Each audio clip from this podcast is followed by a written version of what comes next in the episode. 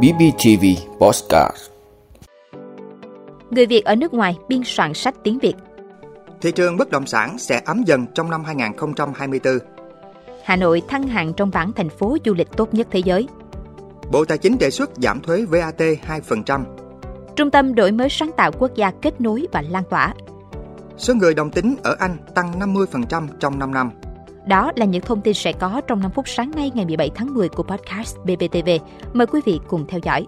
Người Việt ở nước ngoài biên soạn sách tiếng Việt. Thưa quý vị, dù còn trở ngại, song các thế hệ người Việt sinh ra và lớn lên ở nước ngoài ngày càng có cơ hội tiếp cận các loại sách tiếng Việt do những tác giả trong nước biên soạn. Gần đây, các em nhỏ người Việt tại Bỉ và một số nước châu Âu còn được tiếp cận những ấn phẩm tiếng Việt do một số tác giả người Việt ở nước ngoài biên soạn. Những ấn phẩm này đã góp phần giúp các em hiểu chính xác về ngôn ngữ và văn hóa Việt khi các em phải cùng lúc tiếp nhận ngôn ngữ và văn hóa ở nước sở tại, vốn có sự khác biệt nhất định với văn hóa Việt. Giấy mèn phiêu lưu ký, sân tinh thủy tinh hay sự tích tấm cám là những ấn phẩm được các bậc cha mẹ người Việt sống ở nước ngoài lựa chọn để con em mình vừa học tiếng và văn hóa Việt. Tuy nhiên, những cuốn sách này không phải lúc nào cũng mang đến cách hiểu dễ dàng về ngôn ngữ, văn hóa và đời sống thường nhật của người Việt với các em. Hiểu được những khó khăn của người Việt trẻ ở nước ngoài, nhiều ấn phẩm tiếng Việt được một số tác giả là các bậc cha mẹ người Việt sống ở nước ngoài biên soạn đã giúp các em hiểu từng tình huống văn hóa và cách sử dụng chính xác từ vựng tiếng Việt. Trong điều kiện phải hòa nhập với xã hội sở tại, nỗ lực từ thế hệ ông bà, cha mẹ trong mỗi gia đình người Việt ở nước ngoài cùng nhiều cá nhân trong cộng đồng người Việt sẽ là cơ sở để thế hệ người Việt trẻ gìn giữ ngôn ngữ và văn hóa Việt. Thị trường bất động sản sẽ ấm dần trong năm 2024. Thưa quý vị, Hội môi giới bất động sản nhận định thị trường bất động sản hiện nay dù chưa đủ lực để vượt dốc, nhưng phần nào đã thoát khỏi trạng thái mất phanh. Thực tế, lượng giao dịch trên toàn thị trường đã tăng dần. Nếu quý 2 ghi nhận 3.700 giao dịch, tăng 1.000 giao dịch so với 2.700 ở quý 1, thì sang quý 3, thị trường ghi nhận gần 6.000 giao dịch, gấp 1,5 lần quý 2 và hơn 2 lần so với quý 1 năm nay. Thị trường bất động sản quý 4 sẽ là bước đệm cho sự chuyển mình vào năm 2024. Bức tranh toàn cảnh thị trường chắc chắn có thêm nhiều điểm sáng mới, đặc biệt là khu vực đang còn dư địa phát triển, có quy hoạch đồng bộ hiện đại, hạ tầng được quan tâm, chú trọng đầu tư, mặt bằng giá chưa cao.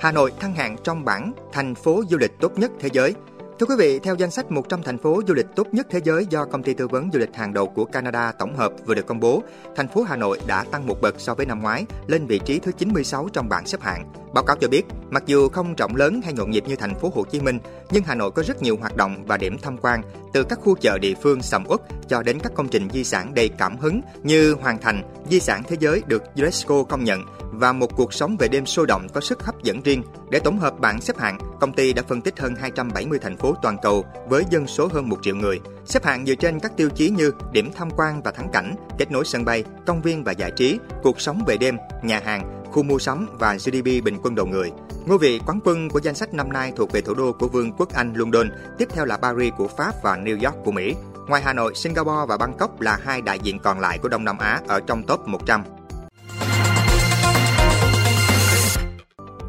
Bộ Tài chính đề xuất giảm thuế VAT 2%.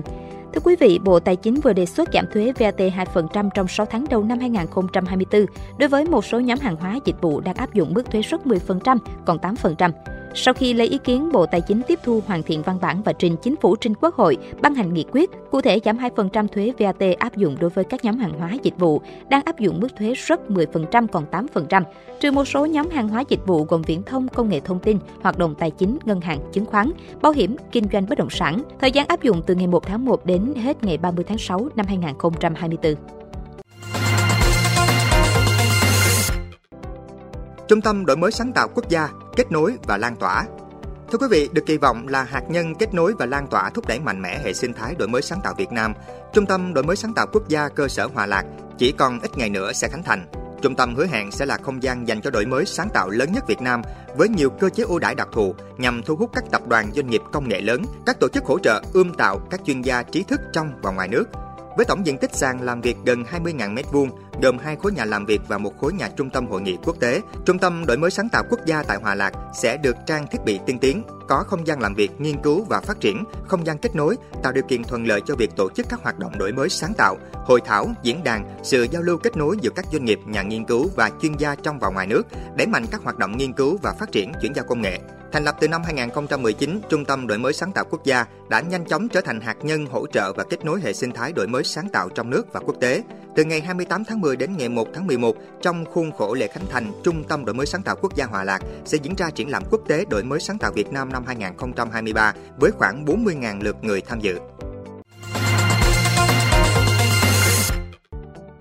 Số người đồng tính ở Anh tăng 50% trong 5 năm. Thưa quý vị, Văn phòng Thống kê Quốc gia Anh ONS vừa cho biết trong một nghiên cứu được công bố hôm 27 tháng 9, rằng khoảng 1,8 triệu hoặc 3,3% công dân Vương quốc Anh xác định là LGBT, so với 2,1% vào năm 2017. Hầu hết những người được xác định là đồng tính nữ, đồng tính nam hoặc lượng tính đều là những người trẻ tuổi hơn. Trong đó, dữ liệu của Văn phòng Thống kê Quốc gia Anh cho thấy gần 10% số người trong độ tuổi từ 16 đến 24 thuộc một trong ba nhóm này. Cuộc khảo sát cho thấy trong số phụ nữ ở độ tuổi từ 16 đến 24, 10,6% được xác định là đồng tính nữ hoặc lượng tính, tăng 5,8% so với năm 2017. Tỷ lệ nam giới Anh trong độ tuổi từ 16 đến 24 được xác định là đồng tính nam hoặc song tính thấp hơn, ở mức 7,9%. Dữ liệu Văn phòng Thống kê Quốc gia Anh cho thấy, nhìn chung số người tự coi mình là hệ nhị nguyên giới, phân giới thành hai thái cực đối lập nhau hoặc là nam hoặc là nữ, đã giảm từ 95% trong năm 2017 xuống còn 93,4% vào năm 2022. Văn phòng Thống kê Quốc gia Anh thông tin,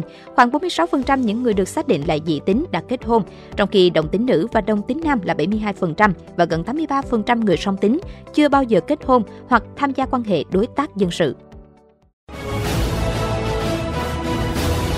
Cảm ơn quý vị đã luôn ủng hộ các chương trình của Đài Phát thanh truyền hình và báo Bình Phước. Nếu có nhu cầu đăng thông tin quảng cáo ra vặt, quý khách hàng vui lòng liên hệ phòng dịch vụ quảng cáo phát hành số điện thoại 02713 887065. BBTV,